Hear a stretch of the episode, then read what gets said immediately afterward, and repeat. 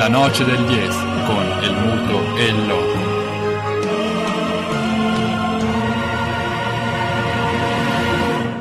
Con perdón de las damas, que la chupen, que la sigan chupando.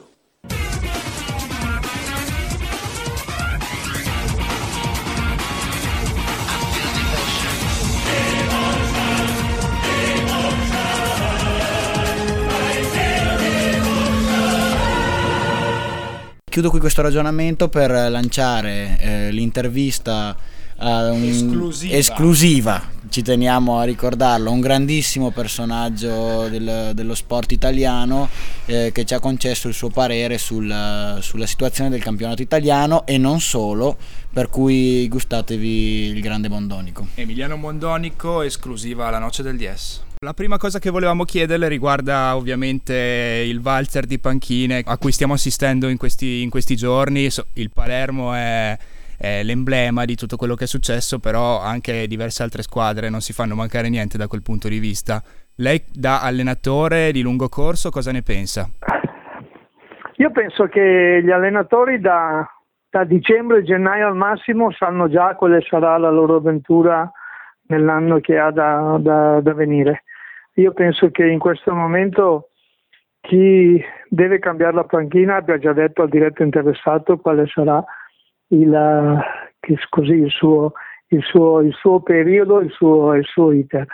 In questo momento è chiaro che stanno uscendo delle, delle voci, però, però secondo me al di là delle voci, chiaramente non so se siano più o meno veritiere, sicuramente chi ha, ha intenzione di cambiare allenatore già, l'ha già cambiato, chi ha intenzione di tenerlo l'ha, già avvisato di una, di una, di una sicura così, pre- pre- predisposizione per il suo lavoro e perciò è chiaro che qualche, qualche panchina sicuramente ha già avuto una- una- un'alternativa. E quindi un preavviso per, per chi la sta occupando. No, preavviso, no. Diciamo che il preavviso per chi la sta occupando non c'è, perché magari per tanti, per tanti motivi eh, altrimenti finisce anche di essere operativo, però Eh. sicuramente chi arriverà sa già di arrivare. Ok. Ma eh, si sente di commentare un po' la situazione di questo Palermo con... eh, Cioè, Zamparini ci ha abituati a tanti cambi in panchina durante l'anno, ma quest'anno veramente siamo al quarto cambio in corso. Il problema, il problema più importante penso che sia che se tu firmi un contratto di un anno e poi ti mandano via, continui a prendere i soldi. Se tu firmi il contratto di un anno e te ne vai, non ti pagano più. E perciò io penso che alla base di tutto ci sia, ci sia questa, questa alternanza. C'è chi se ne va e tratta direttamente i soldi che ha da avere, fa uno sconto e riceve una parte di quello che doveva ricevere, ricevere fino, fino a anno, chi invece viene, viene, viene mandato via e chiaramente continua a prendere ogni fine del mese il suo, il suo, il suo dovuto. È chiaro che si arriva a un certo punto dove, dove, dove il rischio non vale la candela e perciò si rinuncia chiaramente alla, alla- così, allo, allo stipendio per avere una certa libertà. Certo. E volevamo chiederle invece un po' un commento a questo campionato. Mm, finalmente rispetto agli anni passati un po' più interessante la lotta al vertice. Secondo lei potrà andare avanti così fino alla fine o per la Juve che si è ripresa la strada è abbastanza in discesa? Mi è piaciuto l'accostamento di, di Merckx alla Juve. Non ho capito eh, gli, altri, gli altri atteggiamenti. Io ho detto chiaramente che se la Juventus è di Merckx, il Napoli è, è, è Gimondi. Perché se ricordo bene in quegli scontri Gimondi era sempre a ruota della- della- del cannibale e quando questo mh, lasciava perdere un attimo lo superava e magari vinceva anche, anche- anche- anche i mondiali. Ecco perché attribuisco al Napoli questa, questa- questa- questa somiglianza perché è chiaro che dovrà sempre essere a ruota della Juventus e il giorno in cui la Juventus eh, cadrà per, per- per, per merito o per colpe di qualcuno, il Napoli deve essere pronto a, a schizzare sul, sul- sul traguardo. La Roma, la, Roma, la Roma è chiaro che sta, che sta arrivando, bravissimo, bravissimo Spalletti nel dire non me ne frega niente che abbiamo fatto una buona prestazione, abbiamo perso due partite 2-0, che cosa andiamo, che cosa andiamo a tirare fuori?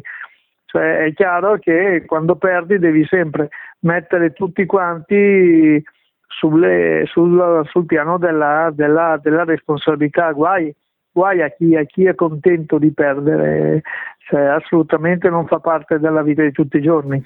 Certo, e una battuta posso rubargliela sul, sulla situazione del Torino, o meglio sulla situazione diciamo del ciclo Ventura che pare in qualche modo essersi ingolfato nel corso di quest'ultima eh, stagione. Pensa che sarà eh, l'ultima del, del Mister Ventura oppure eh, è solo una, una, una stagione poco felice per i Granata? No, io sono convinto che ci sia un grande feeling tra Ventura e la società. In questo momento è chiaro che si è rotto qualcosa con i, con i, con i tifosi, soprattutto, ma non solo, a causa dei, dei risultati, a causa di, di quel 4-0 nel, nel derby. Tra dieci giorni c'è il derby di ritorno. Ecco, io penso che se il Toro riuscirà a vincere quel derby, tutto torna come prima perché quando giocavo io, io, io nel Toro bastava vincere il derby per salvare il campionato.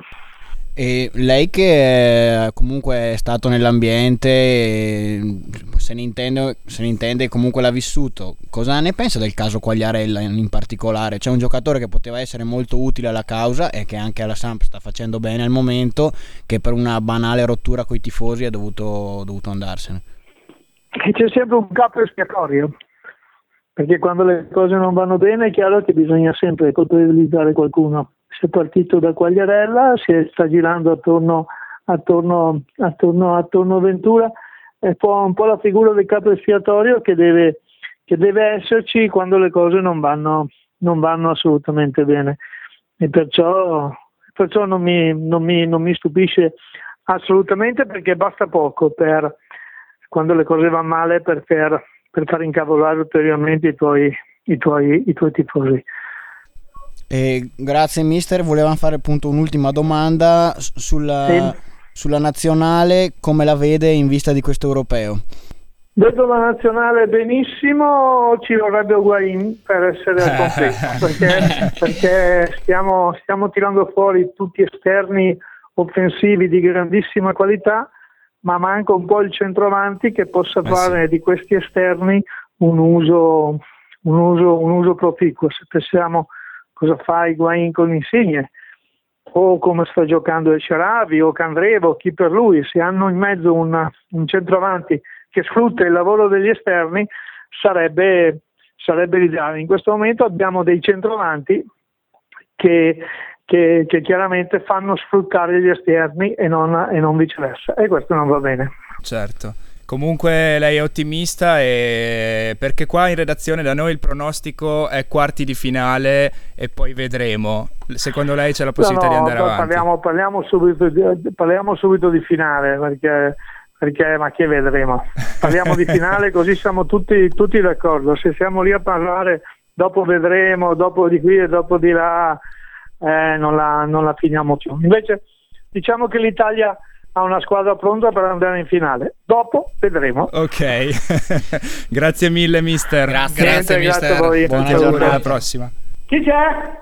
Mister Emiliano Mondonico ai microfoni della Noce del DS lo ringraziamo per la disponibilità, ovviamente per la competenza nel, nel, commentare la situazione del campionato italiano, un po' azzardato il pronostico sull'europeo che noi, come abbiamo ribadito nell'intervista, abbiamo pronosticato obiettivo quarti di finale per l'Italia, eh, Mister Mondonico invece la vede già in finale.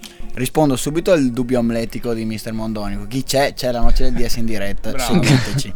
e... Chi c'è, c'è, chi non c'è, non c'è. Pronostico quarti di finale. Io avevo, mi ero lanciato in questo pronostico lucido e ragionato. I miei colleghi un po' si sono tenuti indietro, mi hanno mostrato un po' il braccino.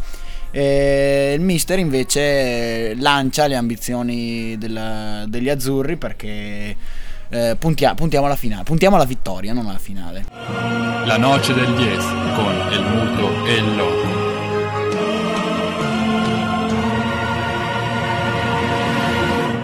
Con perdón de las damas, Que la chupen. Que la sigan chupando.